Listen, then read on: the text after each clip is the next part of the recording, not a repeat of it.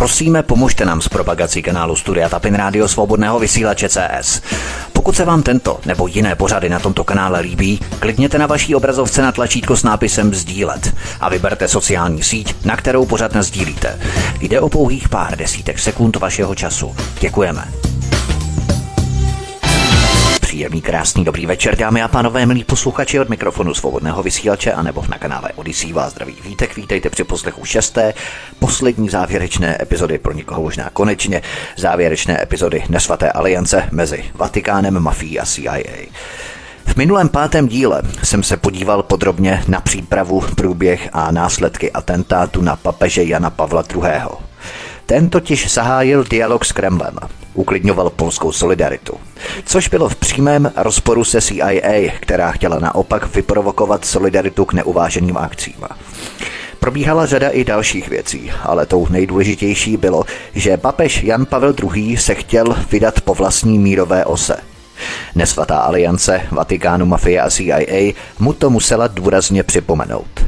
Na scénu přišli turečtí šedí vlci – ještě na začátku tohoto dílu jako tradičně vás chci navést na kanál Odyssey. Nejenom proto, abyste se zaregistrovali na tuto platformu a stiskli tlačítko sledovat na tomto kanále nebo odebírat, ale u každého dílu, stejně jako u všech mých pořadů, máte v popisu pořadu kapitoly. A u každé kapitoly je uvedená časová značka, časové razítko. Na to, když kliknete, spustíte rovnou přímo konkrétní kapitolu, kterou jste si vybrali. Můžete se tak lehce pohybovat po různých částech, které si chcete třeba zopakovat. A další věcí je, že jsem ke každému dílu umístil před kapitoly do popisu pořadu na Odyssey pár nejdůležitějších jmen a jejich funkcí. To výrazně usnadní orientaci, když je budete mít stále před očima. Po každé se můžete mrknout, kdo je kdo. Do každého dílu vkládám ty osoby, se kterými se setkáme pouze v konkrétním díle. Tento způsob jsem zvolil proto, aby těch jmen jednak nebylo příliš mnoho a jednak, aby byla snažší orientace. Když si nebudeme jistí o roli člověka, o kterém hovořím, podívejme se jednoduše na seznam v popise pořadu na kanále Odyssey každé epizody. Pojďme na první kapitolu šesté závěrečné epizody. Drogový boom, kdo šňupe, ten platí. Zlatý trojuhelník produkoval v 80. letech minulého století 80% světových zásob opia. Na konci roku 1982 měl protidrogový úřad důkazy o více než 40 heroinových syndikátech a dvoustek heroinových laboratořích působících v Pákistánu.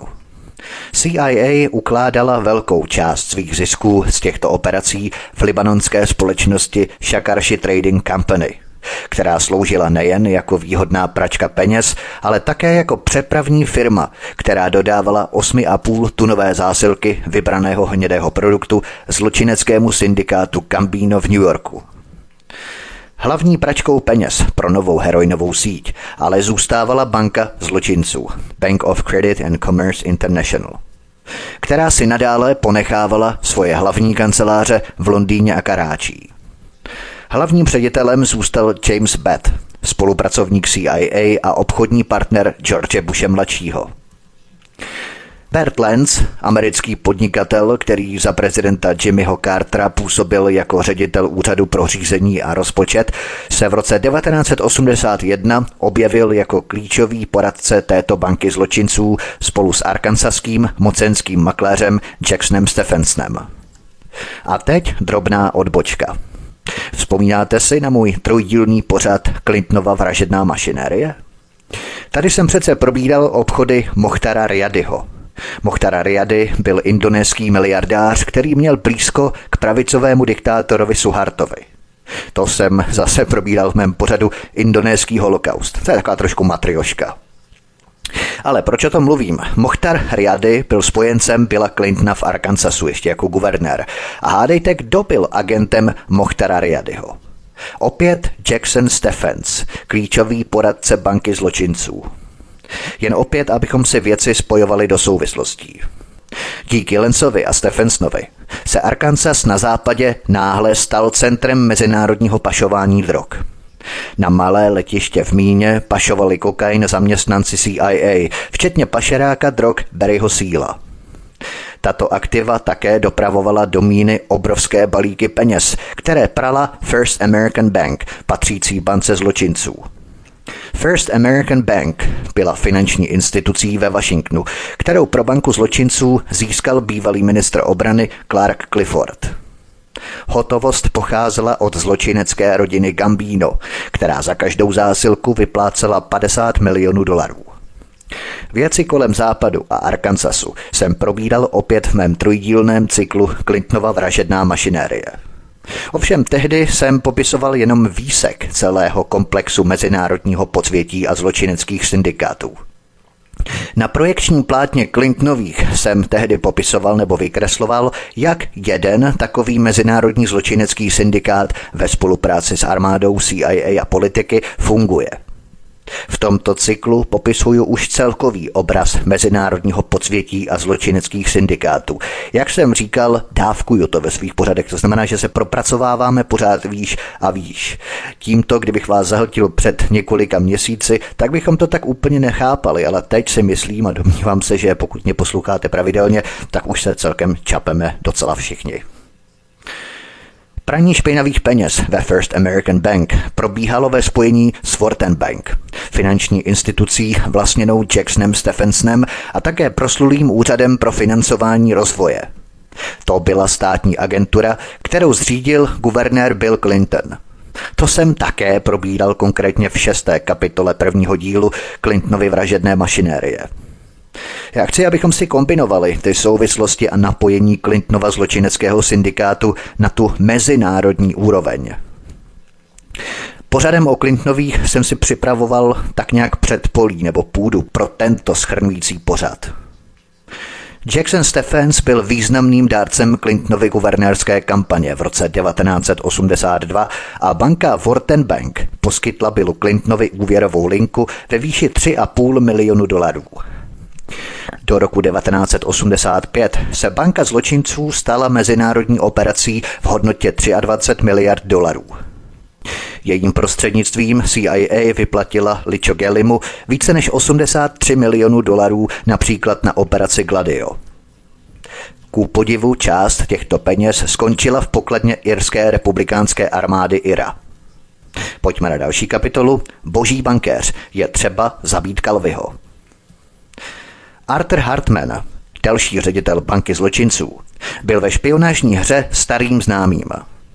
Po desetiletí spolupracoval s britskou a saudskou rozvědkou. Hartman působil také jako prezident Rothschildovy banky v Curychu. V červnu 1982 obdržela Hartmanova banka v Curychu ranní zásilku od banky zločinců.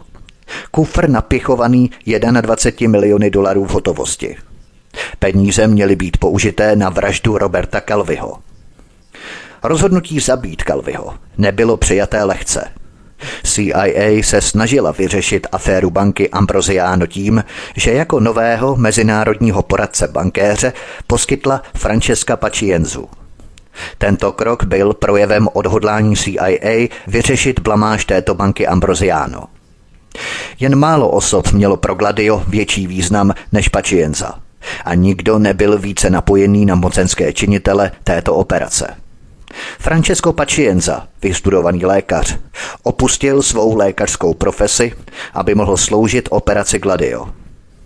Do služeb Sismy generála Santovíta ho vyslal bývalý velitel NATO a ministr zahraničí Alexander Haig a bývalý ministr zahraničí Henry Kissinger.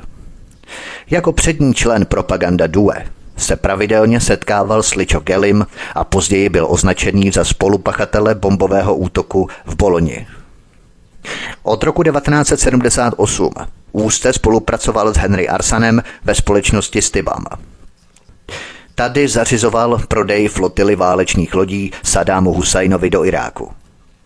Pačienza byl také prvotřídním mafiánem. Měl synovské vazby na Picallo a Salvatora Inserila – a tím i na rodinu Gambino v Americe. Díky přátelství s Michaelem Ledínem se Pacienza hluboce zapojil do politických záležitostí Ameriky.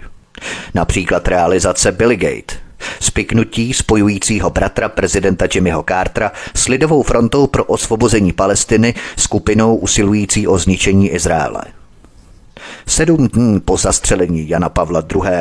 byl Roberto Calvi zatčený za nezákonný převod finančních prostředků z Itálie. Jakmile se tak stalo, Kalviho rodina kontaktovala arcibiskupa Marčinkuse a požádala ho o pomoc při propuštění bankéře z cely. Marčinkus na jejich prozby reagoval slovy. Pokud Vatikánská banka přijme jakoukoliv odpovědnost, utrpí tím nejen obraz Vatikánu. Proděláte i vy, protože naše problémy jsou i vaše problémy. Vězení bylo nejhorší zkušeností Kalviho života. Byl bolestně introvertní, posedlý svým chováním a puntičkářský v osobní péči. Jeho spoluvězni si krátili čas hraním karet a poslechem rock'n'rollu v rádiu. Roberto Calvi nemohl před zraky ostatních ani spát, ani chodit na záchod. Jeden z náštěvníků ho našel jako naprosto podřízeného člověka, který pokorně poslouchal posněvačné dozorce. Byl na pokraji fyzického i psychického vyčerpání. 3. července se Roberto Calvi při výslechu milánskými soudci rozplakal. Jsem jen nejnižší z nejnižších, zlikal. Jsem jenom pes, který slouží ostatním. Soudci se zeptali, kdo vám tedy poroučí, kdo je majitelem banky. Na to se Calvi sebral a řekl, nic vám nemohu říct. Když 7. července italská vláda obvinila Michele Sindonu z vraždy Georgia Ambrosoliho, Roberto Calvi spolikal množství barbiturátů a podřezal si zápěstí. Když na vězeňské ošetřovně přišel k vědomí, řekl, že jednal ve chvíli jasné deprese. 29. července byl Roberto Calvi odsouzený ke čtyřem letům odnětí svobody a pokutě ve výši 16 miliard lir. Jeho právník podal odvolání a Calvi byl propuštěný na kauci. Do týdne se vrátil do funkce předsedy představenstva banky Ambrosiano.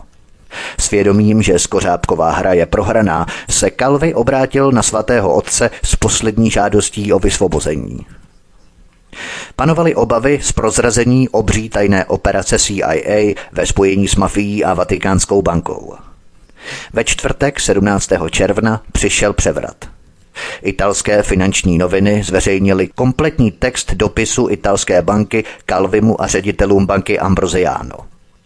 Akcie banky Ambrosiano se ocitly ve volném pádu, který vyústil v úplný kolaps. Ve čtvrtém patře sídla Ambrosiana se konala mimořádná schůze. Zavládla panika, došlo k výměně obvinění, padaly výhrušky.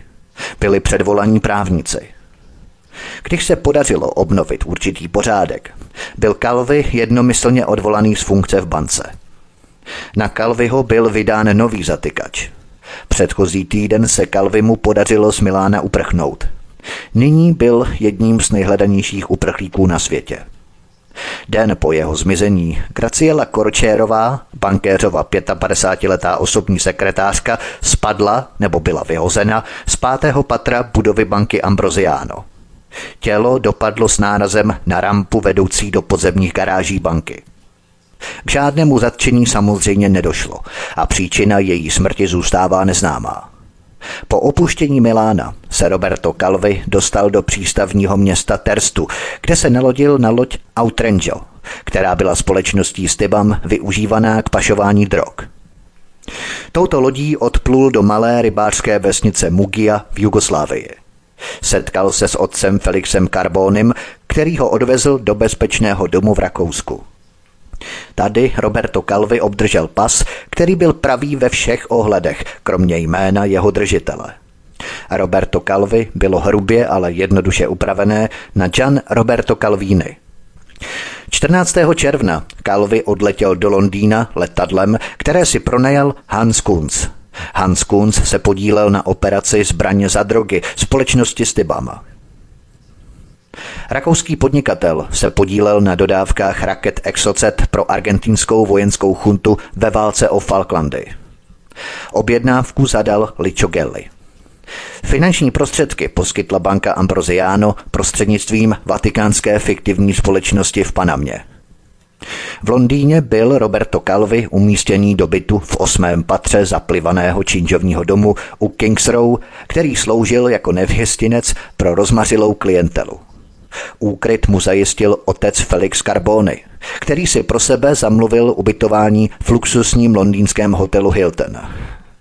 Roberto Calvi, který byl čím dál mrzutější a vyděšenější, strávil následující dva dny v nuzné ložnici natažený na posteli, zíral na televizi a telefonoval.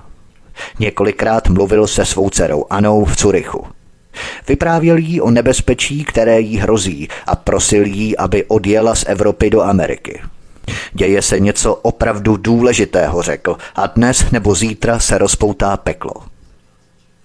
17. června bylo tělo Roberta Calviho nalezené visící na oranžové smyčce pod mostem Blackfriars Bridge v Londýně. Jeho nohy visely v kalných vodách Temže. Na sobě měl lehký šedý oblek, na zápěstí mu zůstaly drahé hodinky a v peněžence měl nadspaných 20 tisíc dolarů. V kapsách měl čtyři páry brýlí a sfalšovaný italský pas. V kalhotách měl nadspaných pět cihel. Posloucháte šestou závěrečnou epizodu Nesvaté aliance mezi Vatikánem, mafií a CIA. Od mikrofonu svobodného vysílače nebo na kanále Odisí vás zdraví Vítek, písnička je před námi a po ní pokračujeme. Pohodový poslech a hezký večer. Od mikrofonu svobodného vysílače a nebo na kanále Odisí vás zdraví Vítek posloucháte šestou závěrečnou epizodu cyklu Nesvatá aliance mezi Vatikánem, mafií a CIA.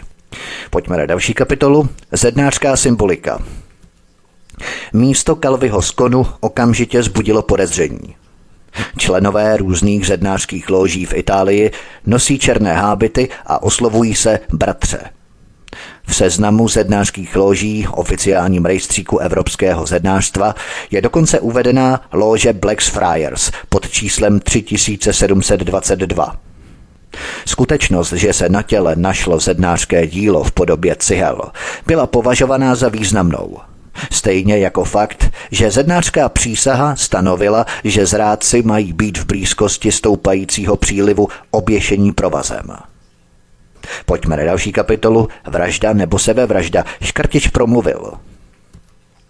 Kalvyho smrt byla nejprve koronerovou porotou v Londýně označená za sebevraždu.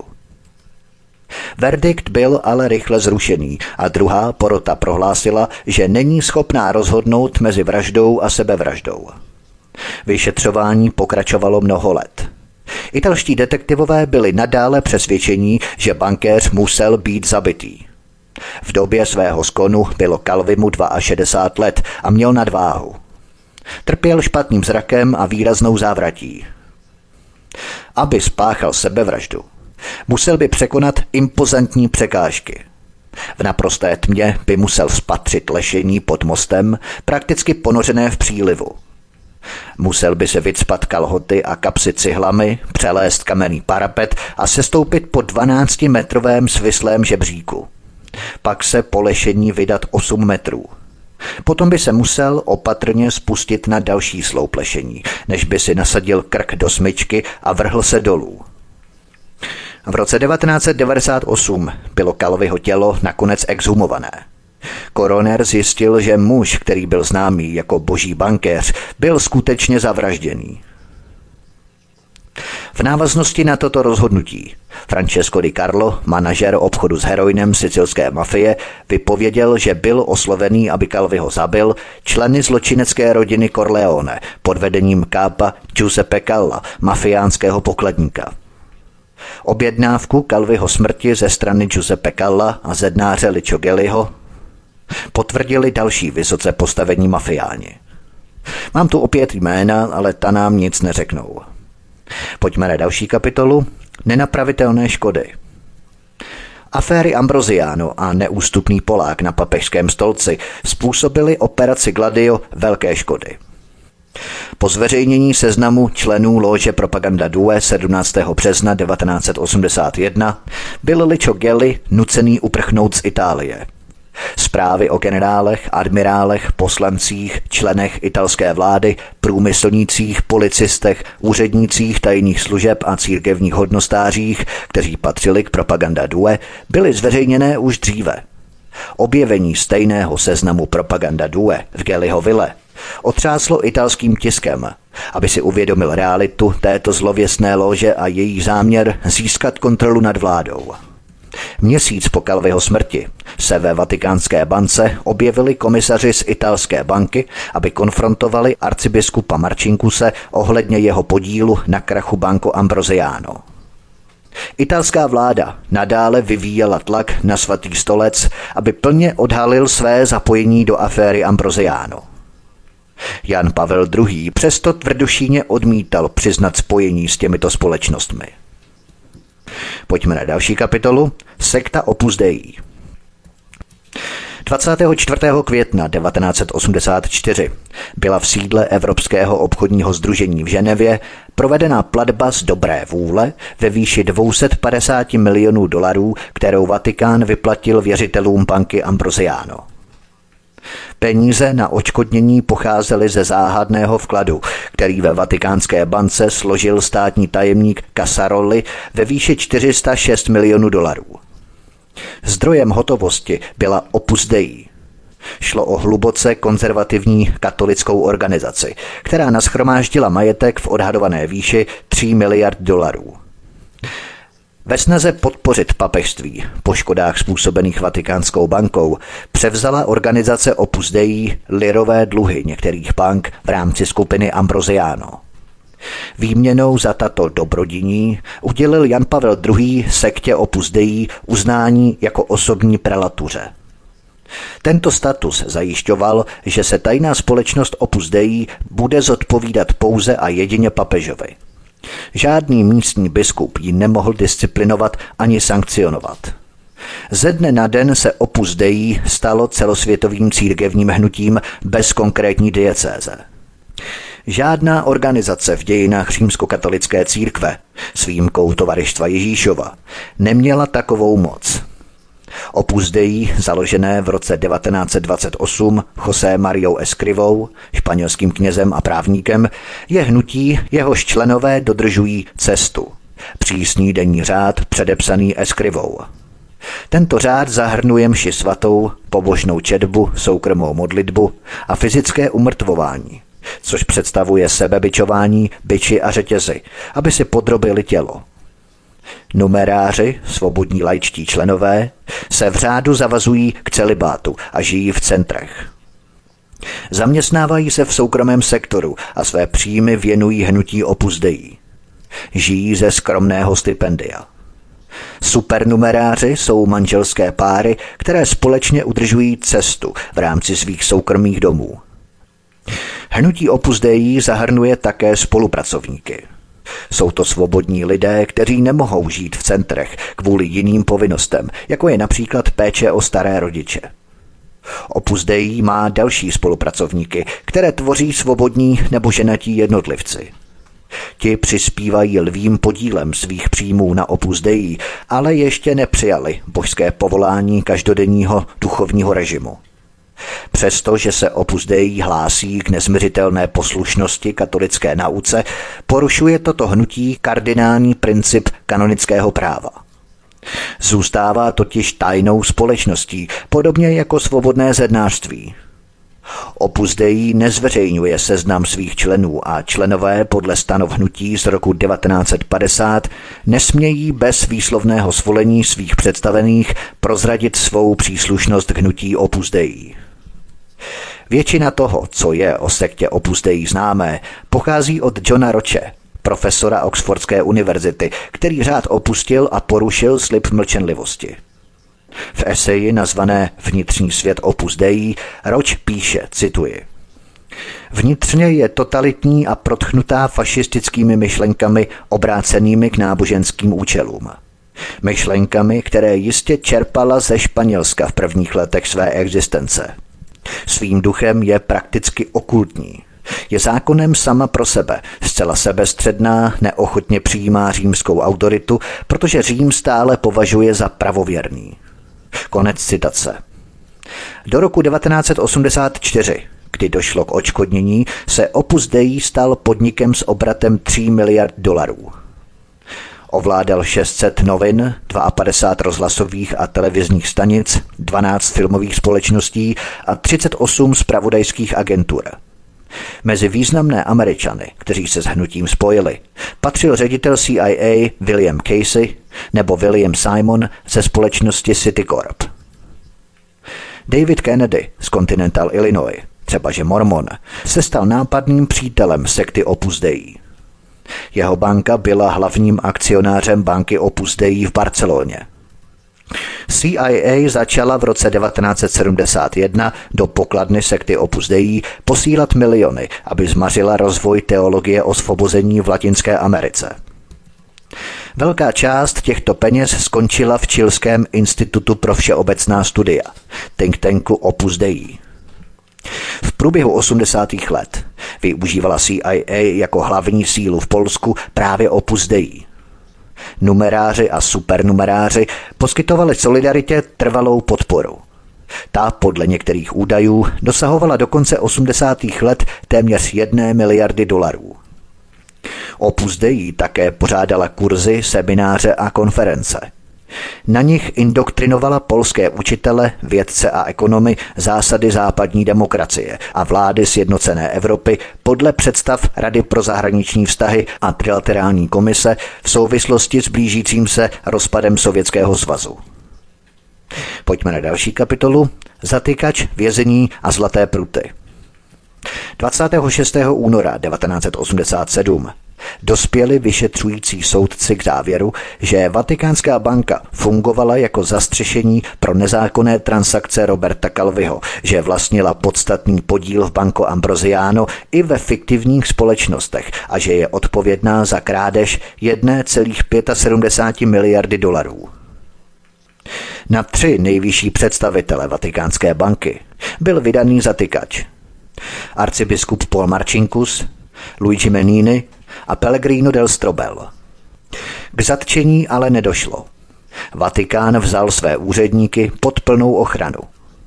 Například arcibiskup Marcinkus zůstal pod papežskou ochranou až do roku 1991, kdy se usadil v Sun City v Arizoně. Italské úřady se po celé následující desetiletí snažili přesvědčit americké úředníky, aby arcibiskupa vrátili do Itálie a on mohl stanout před porotou. Tyto snahy se však ukázaly jako bezvýsledné. Americké ministerstvo spravedlnosti vydalo podivné rozhodnutí, že Marcinkus vlastní vatikánský pas a nemůže být vydaný do Itálie, přestože se jeho zločiny staly na italské půdě. Nikdo v CIA nechtěl, aby Marcinkus u soudu vypovídal o svých vazbách na propaganda Due, sicilskou mafii, ani o převodech finančních prostředků solidaritě, odpůrcům teologie osvobození a pravicovým režimům v Latinské Americe. A tak Marcinkus zůstával chráněný před spravedlností nejen ve Vatikánu, ale v Sun City v Arizoně. A že se mu nežilo špatně – Vstoupil do prestižního country klubu, denně hrál golf a kouřil drahé doutníky. Zemřel z neznámých příčin 20. února 2006. Podobně to dopadlo s dalším zednářským mistrem Licho Gellim. V roce 1987 se Licho Gelli vydal švýcarským úřadům v Jižní Americe s tvrzením, že je na konci svých sil a trpí srdečními problémy. Vzdal se až po vyjednání podmínek svého návratu do Itálie. Obviněný měl být pouze z finančních deliktů. Po necelých dvou měsících strávených za mřížemi si Licho Gelli stěžoval na zhoršující se zdravotní stav a byl podmínečně propuštěný. V roce 1992 byl odsouzený k 18 letům vězení za účast v aféře Ambrosiano. Po odvolání byl trest snížení na 12 let. Dalších šest let zůstal Gelly v domácím vězení ve své luxusní vile v Toskánsku. Když ho v roce 1998 přišla policie převést do veřejného zařízení, Gelly opět zmizel. Ve vile policie objevila 363 kg zlatých prutů, zakopaných v květináči na terase mezi jeho muškáty a begoniemi. Velmistr propaganda Due zlato ukradl jugoslávské vládě, když pro nacisty provozoval krysí stezky, které jsem promídal v prvním díle. Posloucháte šestou závěrečnou epizodu Nesvaté aliance mezi Vatikánem, mafií a CIA. Od mikrofonu svobodného vysílače nebo na kanále Odisí vás zdraví vítek, písnička je před námi a po ní pokračujeme. Pohodový poslech a hezký večer. Od mikrofonu svobodného vysílače a nebo na kanále Odisí vás zdraví vítek posloucháte šestou závěrečnou epizodu cyklu Nesvatá aliance mezi Vatikánem, mafií a CIA. Pojďme na další kapitolu. Nacista v čele nové vatikánské banky. V rámci reorganizace vatikánských financí v rámci Opus Dei, která se rozběhla v roce 1989, byla ve Vatikánské bance zřízena nová pětičlená dozorčí rada, složená z laických odborníků.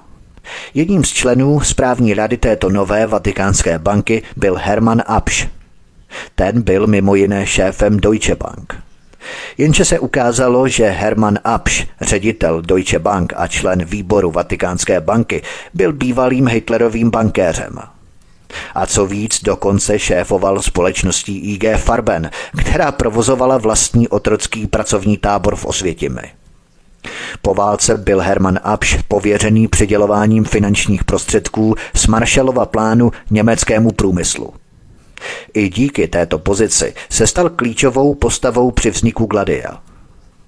Hermann Absch byl stejně jako mnoho dalších maltéským rytířem. Duchové nacismu se ve vatikánské bance objevily ještě po 40 letech. Pa co víc, ještě po 40 letech ex-nacisté šéfovali Deutsche Bank. To je jenom střípek, co budu během tohoto roku odhalovat v mých dokumentárních cyklech ohledně Evropské unie, jak exnacisté znovu a opět dobývají Evropu a získávají opět čelní místa a ostruhy v Evropské čtvrté říši. Tohle je jen taková drobná ukázka.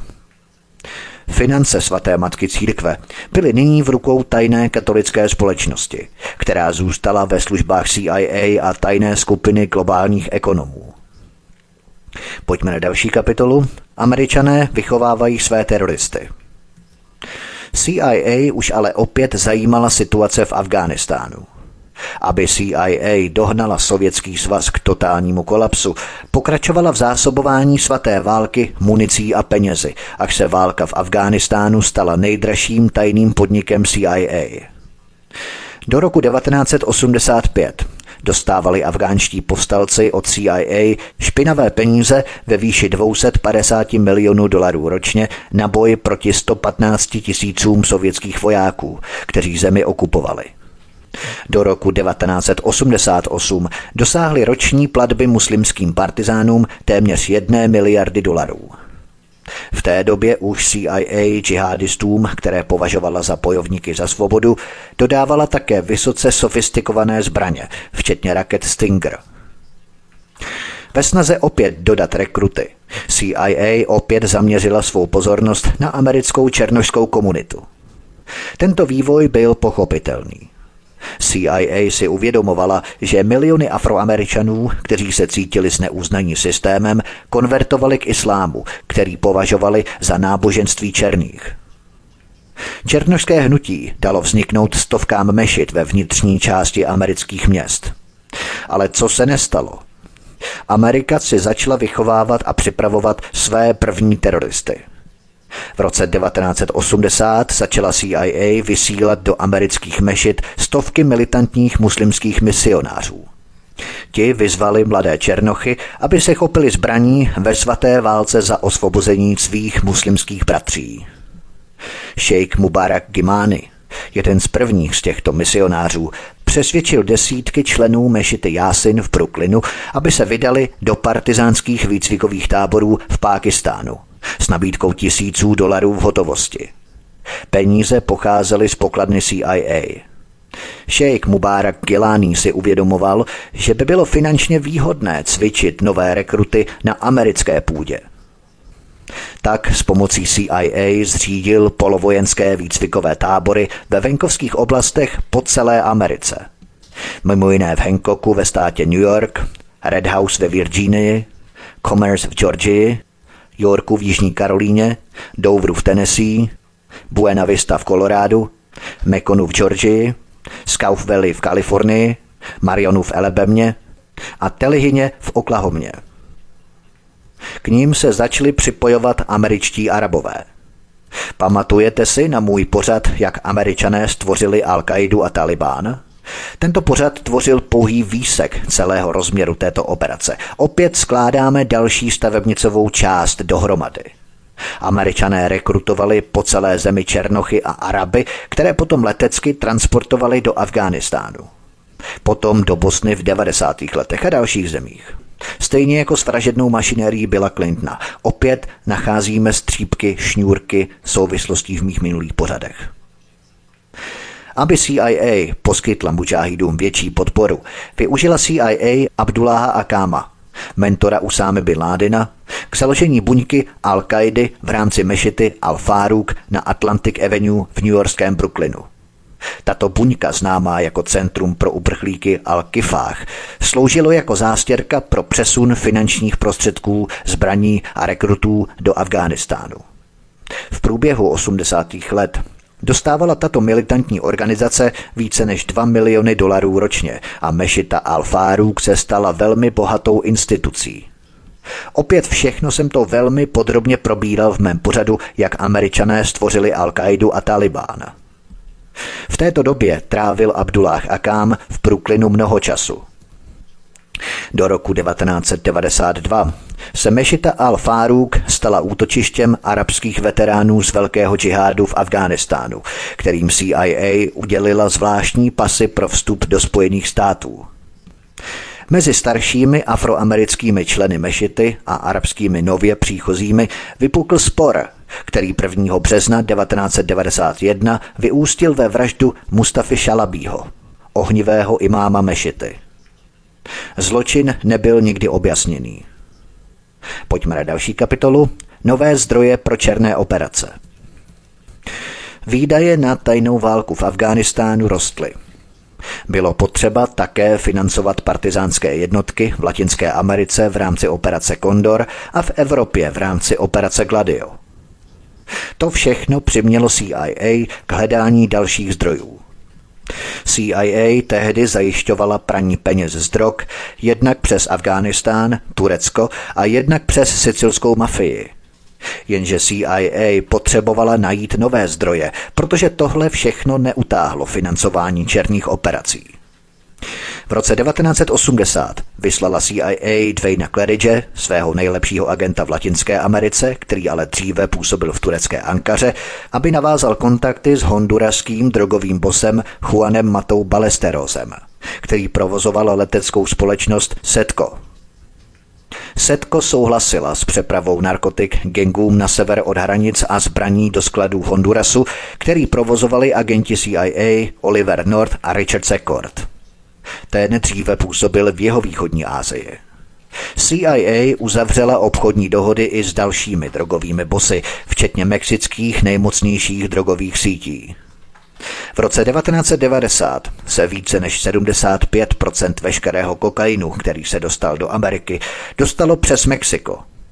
Mexiko se také stalo hlavním zdrojem heroinu, marihuany a metanfetaminu. Tento obchod generoval 50 miliard dolarů ročně. CIA našla zdroj financování, který rozšířil její pokračující obchod s heroinem s Afghánistánem, Tureckem a sicilskou mafií. Po otřesech uvnitř sicilské mafie založila CIA a turečtí šedí vlci v různých republikách Střední Asie sofistikované laboratoře pro rafinaci morfinové pasty na heroin. Drogy dále proudily balkánskou cestou na Sicílii, odkud byly posílené do Ameriky. Byly zřízené další trasy, včetně hlavní linky, která vedla z Bulharska do Bruselu, kde sídlilo velitelství NATO. Aby bylo pašování ještě snažší, přepravovala nákladní letadla NATO heroin z Turecka do Bruselu, kde byl naložený do amerických vojenských letadel a dopravený na leteckou základnu Andrews v Marylandu. Z této základny Andrews v Marylandu byly drogy dodávané do distribučních míst v Chicagu a Petersnu ve státě New Jersey. Toto nové spojenectví znamenalo, že CIA mohla zahájit ještě ambicioznější operace, než bylo Gladio.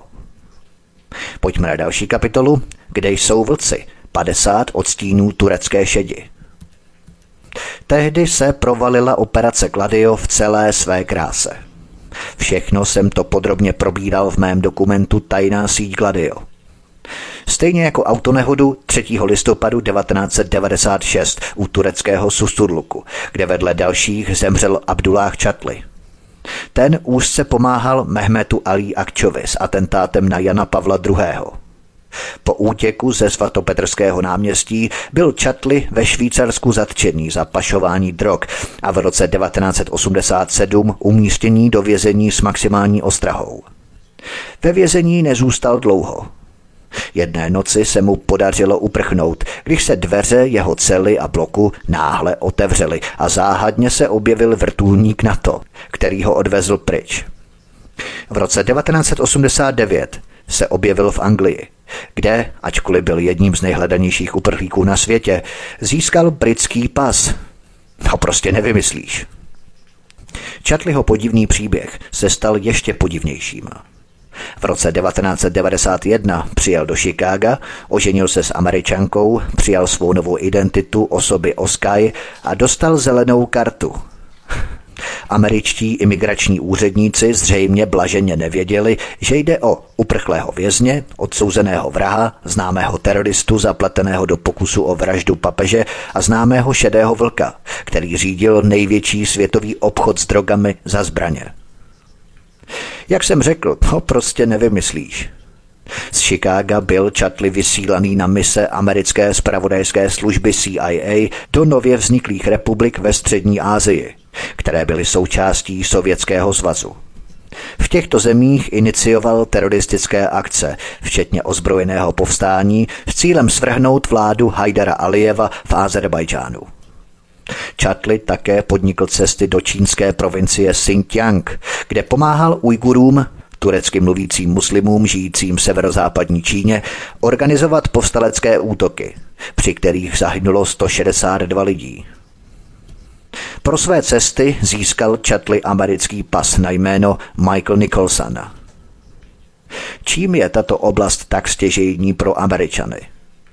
Ropa a zemní plyn – Obrovské zdroje, které se rovnají Saudské Arábii. O tom se dnes velmi málo hovoří. Můžu to rozvést třeba jindy, ale pro účely našeho příběhu je to poněkud zbytečné. Pojďme na další kapitolu. Potíže s bílým práškem. Heroin se na přelomu století stal jedním z nejcennějších světových zdrojů. Zdrojem, který mohl ročně vynést více než 100 000 miliard dolarů. Bez bílého prášku by nebylo černých operací. Nebylo by prostředků, jak získat kontrolu nad Eurázií. Nebylo by jak formovat globální ekonomiku a politické vztahy. 27. ledna 2000 došlo ke katastrofě pro tajnou činnost. Vůdci Talibánu oznámili své plány zakázat produkci máku v Islámském emirátu Afghánistána. Toto rozhodnutí vyvolalo šokové vlny v americké spravodajské komunitě. Od roku 1976 do roku 2000 vzrostla úroda afgánského opiového máku téměř desetinásobně.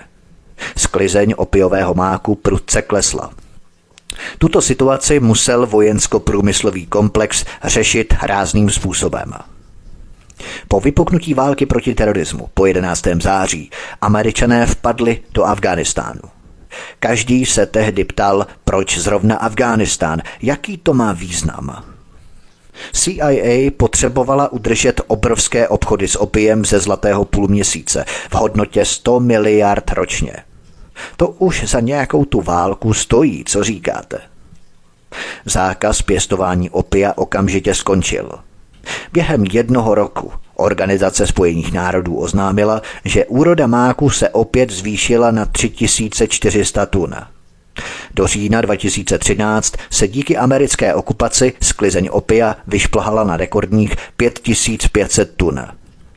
To byl pravý důvod války v Afghánistánu. Žádný boj proti terorismu v afgánských horách a vesnicích, které určitě ohrožovaly Američany na druhém konci světa. Doby, kdy se peníze z heroinu mohly prát prostřednictvím úzkého okruhu bank, včetně Vatikánské banky, byly dávno pryč. Do roku 2014 se prostřednictvím předních světových bank, ze kterých se polovina nacházela v Americe, vypralo 500 miliard až 1 bilion dolarů z výnosů z trestné činnosti a černých operací. Narkodolary se staly krví národního hospodářství. Americké banky vyvinuly neuvěřitelně složitý systém převodu nelegálních finančních prostředků do USA za účelem investic do nemovitostí, podniků, průmyslových odvětví a státních dluhopisů. Ve snaze řešit tento problém přijal americký kongres několik zákonů, včetně zákona o kontrole praní špinavých peněz z roku 1986, které vyzývají veřejné regulační orgány k přísnějšímu vymáhání. Všechny tyto právní předpisy byly bezvýsledné. Banky pokračovaly v praní špinavých peněz. Suma špinavých peněz, které kolovaly po celé zemi, exponenciálně rostla. Vládní úředníci nikdy nepřijali žádná rozhodnutí a opatření, protože vysoké zisky z obchodu s drogami sloužily jako jedna z hlavních složek americké ekonomiky. Antonio Mario Costa, šéf úřadu OSN pro drogy a organizovaný zločin, ostatně tvrdil, že Spojené státy zachránili před totálním hospodářským kolapsem v roce 2008 miliardy, které protekly americkými bankami z obchodu s drogami. Posloucháte šestou závěrečnou epizodu Nesvaté aliance mezi Vatikánem, mafií a CIA. Od mikrofonu svobodného vysílače nebo na kanále Odisí vás zdraví vítek, písnička je před námi a po ní pokračujeme. Pohodový poslech a hezký večer. Od mikrofonu svobodného vysílače a nebo na kanále Odisí vás zdraví vítek posloucháte šestou závěrečnou epizodu cyklu Nesvatá aliance mezi Vatikánem, mafií a CIA. Pojďme na další kapitolu Vatikán. Prokletí či požehnání. Papež Jan Pavel II. nikdy neodsoudil ani neexkomunikoval žádného církevního činitele, který patřil k zednářské loži Propaganda Due. Přestože kanonické právo nařizuje okamžitou exkomunikaci každého, kdo vstoupí do zednářské lože. Jan Pavel II. po celou dobu svého dlouhého pontifikátu umožňoval, aby vztahy mezi sicilskou mafií a svatým stolcem zůstávaly nedotčené. Výsledkem jeho vlády nebyly ani progresivní reformy Jana 23. a Pavla VI. ani návrat k tradiční katolické bohoslužbě a učení. Spíše vedlo ke stabilizaci Vatikánu jako finanční a politické instituce. Hlavním cílem této instituce nebylo hledání a šíření duchovních pravd v době nejistoty. Hlavním cílem bylo udržení vlastních korporativních zájmů prostřednictvím intrik, lživosti, krádeží a když to situace vyžadovala i krve prolití. Během své návštěvy Sicílie 6. listopadu 1994 Jan Pavel II. požehnal památce Giuseppe Puliezeho, horlivého odpůrce mafie, který byl zastřelený před svou farností v Palermu. Papež také odsoudil rodiny organizovaného zločinu slovy – Ti, kdo jsou zodpovědní za násilí a aroganci potřísněnou lidskou krví, se budou muset zodpovídat před boží spravedlností. Dnes je na Sicílii silná touha po vykoupení a osvobození, zejména od moci mafie. Konec citace. Papežova slova ale vyzněla na prázdno uprostřed nezákonných finančních transakcí mezi sicilskými zločineckými rodinami a Vatikánem. 3. října 1999 Tři roky potom, co Jan Pavel II. naléhal na blahořečení otce Puliézeho, bylo v Palermu zatčeno 21 členů sicilské mafie, kteří ve spolupráci s Vatikánskou bankou prováděli promyšlený internetový bankovní podvod. Zločinci se zřejmě modernizovali s novými technologiemi. Antonio Orlando, Kápo, který celou operaci řídil, dokázal z bank po celé Evropě odčerpat 264 miliard lir, asi 115 milionů dolarů. Peníze byly odeslané do provincie Emilia Romagna v severní části Itálie. Z této provincie byly nasměrované na očíslované účty ve Vatikánské bance – Těsně před jejich zatčením Orlando a jeho parta rozdělili plán, jak z banky na Sicílii vyvést 2 biliony lir, asi 1 miliardu dolarů. Má tohle být deklarovaný boj Vatikánu proti mafii? Dalším důkazem toho, že po skandálu Ambrosiano se ve Vatikánu vrátily obvyklé obchody, byl článek v londýnském deníku Daily Telegraph z 19. listopadu 2001. Článek označil Vatikánskou banku spolu s bankami v zemích jako Mauritius, Makau, Nauru a Lucembursko za jedno z předních míst na světě, kde se perou peníze z podsvětí. V posledních letech vlády Jana Pavla II. vypukly další skandály. Jeden z nich se týkal Martina Frankla a pokusů vylákat z pojišťoven v Americe více než miliardu dolarů v zajištěných aktivech. Poté, co vyšla najevo Franklova aféra, podali pojišťovací komisaři států Mississippi, Tennessee, Missouri, Oklahoma a Arkansas federální žalobu proti Vatikánu. Tvrdili, že svatý stolec byl zapojený do zločinného spiknutí s cílem ukrást zmrazený majetek devíti pojišťoven. Žaloba požadovala náhradu škody přesahující 600 milionů dolarů.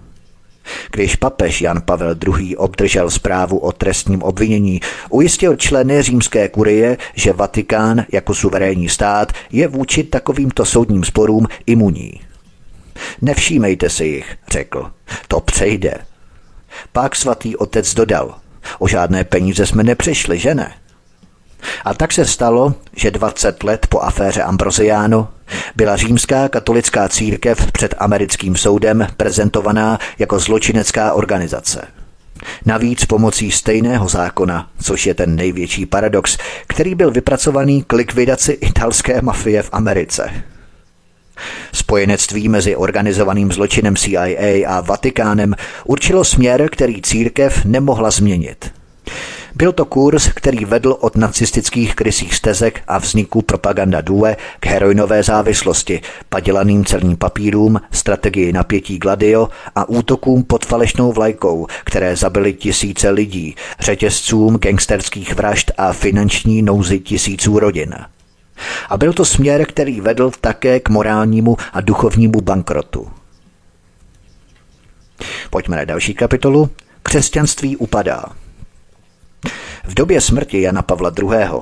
2. dubna 2005 klesal počet členů římskokatolické církve v Americe ohromujícím tempem. 400 tisíc ročně. A to dokonce navzdory přílivu katolíků z Mexika a Latinské Ameriky. Tisíce kdysi prosperujících a živých farností byly uzavřené a tisíce dalších postrádali kněze. Na jednoho nově obráceného katolíka připadali čtyři katolíci narození v Americe, kteří církev opouštěli. Ve Španělsku se 81% lidí označovalo za katolíky, ale dvě třetiny z nich nikdy nechodili na mši. V roce 1996 byl morální úpadek v Itálii, kde katolíci tvoří 95% obyvatelstva, tak hrozivý, že Jan Pavel II. vyzval dobrovolníky, aby chodili dům od domu a snažili se lidi přesvědčit, aby se vrátili do církve. Toto úsilí bylo naprosto neúspěšné. V roce 2000 se na nedělním mši svaté objevilo méně než 25% italských katolíků. Na počátku 21. století naštěvovali nádherné kostely a katedrály ve Francii, ze kterých mnohé pocházejí z 11. století, téměř výhradně turisté. Méně než 8% katolíků v zemi se rozhodlo sedět na liturgii dokonce jen jednou za měsíc. Z těch několika francouzů, kteří se dostavili na mši, bylo 28% starších 75 let a drtivou většinu tvořili málo vzdělané venkovské ženy. V celé Evropě ztratila církev od konce druhého vatikánského koncilu více než 1,5 milionu členů a každým rokem se situace dále zhoršuje. Vyhlídky na budoucnost katolíků nebyly slunečné ani v Mexiku, kde počet věřících klesl z 96% na 82%. Na konci prvního desetiletí 21. století obdrželi američtí biskupové stížnosti, že přibližně 6 tisíc kněží sexuálně zneužívalo děti. Tento problém pedofilie se samozřejmě neomezoval pouze na Ameriku.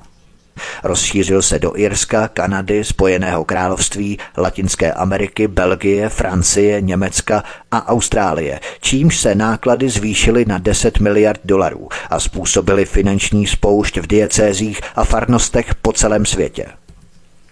Z velké části kvůli pedofilním skandálům začal svatý stolec v roce 2005 vykazovat schodek přerůstající 12 milionů dolarů. Římská kurie ale zůstává vůči těmto narůstajícím nedostatkům netečná. Věděla, že skutečné světské bohatství církve zůstává v bezpečí a poštolského paláce, kde sídlí Vatikánská banka. Diecéze mohou být žalované a upadnout do bankrotu. Církevní školy, univerzity a nemocnice mohou být zatížené mnoha milionovými vyrovnáními, ale účty Vatikánské banky zůstávají mimo dosah. Svatý stolec jako suverénní stát nemůže podléhat žádnému rozhodnutí zahraničního soudu. Pojďme na další kapitolu. Vatikánská banka. Bohatí ještě bohatšími. Svatý stolec zůstává institucí s cenými papíry v hodnotě více než 50 miliard dolarů. Má zlaté rezervy, které převyšují rezervy některých průmyslových zemí. Má nemovitosti, jejíž rozloha se rovná celkové rozloze mnoha zemí. Má honosné paláce s největšími uměleckými poklady světa. Takové bohatství zůstane a poroste, když příspěvky katolických věřících byly snížené na minimum. Vatikánská banka zůstávala magnetem pro staré známé. Nástupce Jana Pavla II., kardinál Rasinger, který nastoupil na papežský stolec jako Benedikt XVI., slíbil zahájit novou éru dodržování mezinárodních finančních předpisů a naprosté transparentnosti všech transakcí. První krok k této reformě se uskutečnil 24. května 2012 odvoláním Etorého Gottiho Tedešiho z funkce prezidenta banky. Tedeši se stal terčem trestního vyšetřování italských úřadů kvůli své roli v praní milionů eur z neznámého zdroje do JP Morgan Chase ve Frankfurtu a Banca del Fuccio v Itálii. Vyhazov ovšem neproběhl podle plánu. Po svém propuštění pomstychtivý Tedeši informoval vyšetřovatele, že sestavil vyčerpávající spis s kompromitujícími informacemi o Vatikánu. Spis ovšem nikdy nespatřil světlo světa, protože se Tedeši obával o svůj život. Pankéř předal kopie dokumentů svým nejbližším společníkům a řekl jim Pokud budu zabitý, důvod své smrti je zde. Viděl jsem ve Vatikánu věci, které by vyděsily každého. Když vyšetřovatelé spisy zabavili, papež Benedikt požadoval, aby byly dokumenty vrácené svatému stolci. Tím mu vyhověli, protože všechny italské soudní orgány jsou povinné respektovat výsostné postavení Vatikánu. Úplné zveřejnění by přirozeně vyvolalo nepříjemné otázky. Proč církev získala kontrolní podíl ve společnostech, které byly v příkrém rozporu s jejími dogmaty? Například včetně Rafaele de Monte Tabor v Miláně, biochemického centra, které se specializuje na výzkum kmenových buněk, nebo včetně fabrika diarmy Pietro Beretta, muniční společnosti, která průběžně dodávala zbraně Muammaru Kadáfímu v Libii. A tyto otázky by vedly k dalším otázkám, jak se Vatikánská banka stala pračkou peněz sicilské a turecké mafie a mezinárodního obchodu s nelegálními narkotiky. Proč je Enrico de Pedis, prominentní kápo, pohřbený v katedrále s papeži a kardinály.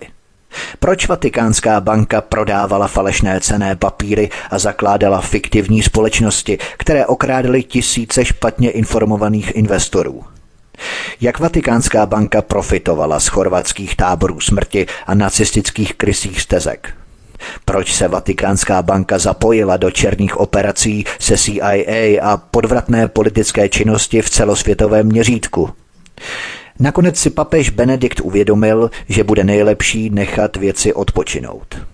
28. února 2013 odstoupil ze svatého úřadu. Pojďme na poslední kapitolu této šestidílné série, závěr. Papež František vejce kondoru. V době, kdy se Jorge Mario Bergoglio 13. března 2013 proměnil v papeže Františka I., nahradil islám, římský katolicismus na pozici hlavního světového náboženství. Duchovní devastace způsobená Janem Pavlem II. se rozšířila do všech koutů světa s výjimkou některých oblastí Afriky. Po celé Evropě a Americe byly vybydlené farnosti, zavřené semináře, kláštery a sloučené církevní školy. V Americe klesl podíl katolíků, kteří se pravidelně účastnili mše, ze 47% v roce 1974 na 24%. Počet silných katolíků se snížil ze 46% na 27%. Bylo by zapotřebí duchovního Herkula, aby vyčistil Augiášův chlév společnosti Vatikán AS. Bohužel papež František odmítl vzít do rukou lopatu a chlév vykydat. Vatikánská banka nebyla uzavřená, ale zůstala jako samostatná identita v rámci suverénního státu. 7. dubna 2014 papež František oznámil své rozhodnutí ponechat Vatikánskou banku v provozu. A to navzdory vypuknutí nových skandálů. Uvedu pouze jeden. Policie v červnu 2017 provedla zátah v jednom z bytů a našla tam hotovou Sodomu Gomoru. Tento byt patřil jednomu z nejbližších spolupracovníků papeže Františka a tento byt také využíval papežův tajemník. Policie tu našla několik zdrogovaných mužů oddávajících se sexuálním aktivitám. Podle italského listu Il Fato Quotidiano, který na případ jako první upozornil, patřil byt 79-letému kardinálovi Francescovi Coco Palmeriovi, který byl prefektem Papežské rady pro výklad legislativních textů. Jde o klíčový vatikánský úřad, který má na starost třeba výklad církevních norem. Úřad má podle listu Daily Mail v pravomocích také boj proti sexuálnímu zneužívání mezi duchovními. Tento byt měl podle italského listu využívat kardinálův 50-letý tajemník Luigi Capocci, který je duchovním od roku 1992. Když policisté vtrhli do bytu, našli Capocciho, jak se oddával sexuálním aktivitám s jinými muži. Přitom byl pod vlivem blíže neurčených drog pašování drog do Vatikánu mělo být využívané luxusní auto s vatikánskou značkou, které italská policie samozřejmě nekontroluje. Další skandály se tradičně týkaly praní špinavých peněz, do kterých byl zapletený monsignor Nuncio Scarano, vedoucí účetní vatikánské banky. Na konci roku 2013 odhalil Evropský výbor Moneywall ve vatikánské bance 105 transakcí, které zaváněly praním špinavých peněz. 28. dubna papež František předsedal kanonizaci Jana Pavla II. a upevnil tak desetiletí pokrytectví, které z římskokatolické církve učinilo jednu z nejhanobenějších institucí na světě. A tak papež František, který je přezdívaný papež Washingtonu, který je úzce provázaný na operaci Kondor v Jižní Americe, obdoba evropského gladia, dál vládne římskokatolické církvi. Rýbáním nohou uprchlíků papež přispívá k totálnímu vyprázdnění základních křesťanských hodnot, které by měl stělesňovat. Vatikán neslouží jako štít před hordami kmenů z Afriky a Ázie, které se řítí do Evropy. Vatikán těmto hordám otevírá dveře. Proto se my sami musíme opevnit v naší víře. My sami, ať věřící nebo ateisté, musíme obnovit znovu čistou, rizí a neskaženou víru takovou, jakou Bůh seslal na zemi. To by bylo všechno, milí posluchači, koncem této šesté závěrečné epizody Nesvaté aliance mezi Vatikánem, mafií a CIA.